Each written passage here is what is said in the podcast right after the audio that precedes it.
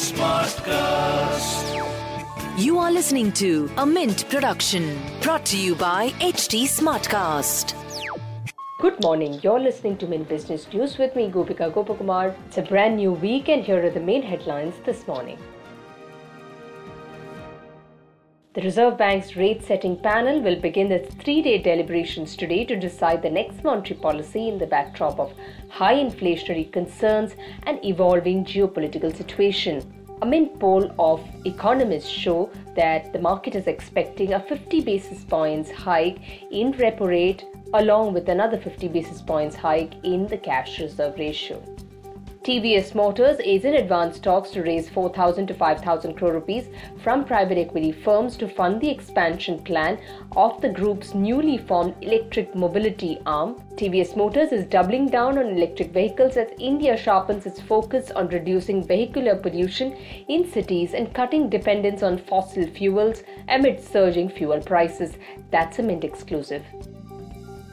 Vodafone Idea plans to grow its postpaid user base and add more high paying cust- customers to its network through targeted marketing initiatives as part of its broader strategy to boost its average revenue per user. Ravinder Takkar, Chief Executive of Vodafone Idea, said the key challenge of payment mechanism for postpaid plans through online mode has been resolved and the time is ripe to examine the prepaid postpaid divide within its customer base. SEBI has revoked the securities market ban imposed on Abhay Bhutada, Managing Director of Poonawalla Finance, in a case pertaining to alleged insider trading activities in the shares of Magma FinCorp.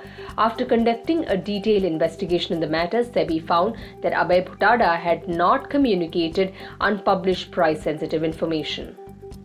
Adani Transmission has signed a share purchase agreement with Essar Power to acquire its 100% stake in Essar Power Transmission Company. The acquisition is in line with the company's value added growth strategy through organic as well as inorganic growth opportunities. The deal is pegged at 1900 crore rupees. Moving on to markets, Indian markets may witness a flat to negative start in trade today. The indices declined moderately in the last trading session on Friday. Globally, caution is the dominant theme among investors ahead of a critical reading on US inflation. Euro gained on the yen amid wagers. The European Central Bank will take a major step towards policy tightening this week. Oil prices jumped in early trade after Saudi Arabia raised prices sharply for its crude sales in July, an indicator of how tight supply is even after OPEC agreed to accelerate its output increase over the next two months. In India, Reserve Bank is likely to announce the outcome of its Monetary Policy Committee meeting on 8th of June. In Asia, shares gained marginally in Hong Kong and South Korea, while it fell in Japan, Shanghai, and Australia.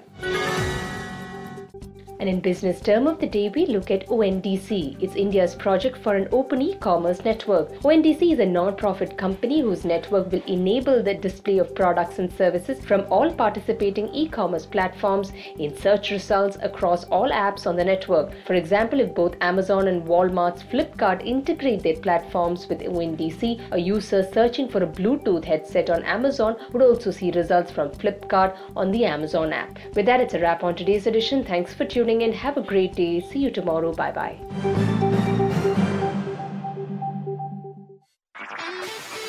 This was a Mint production brought to you by HT Smartcast. HT Smartcast.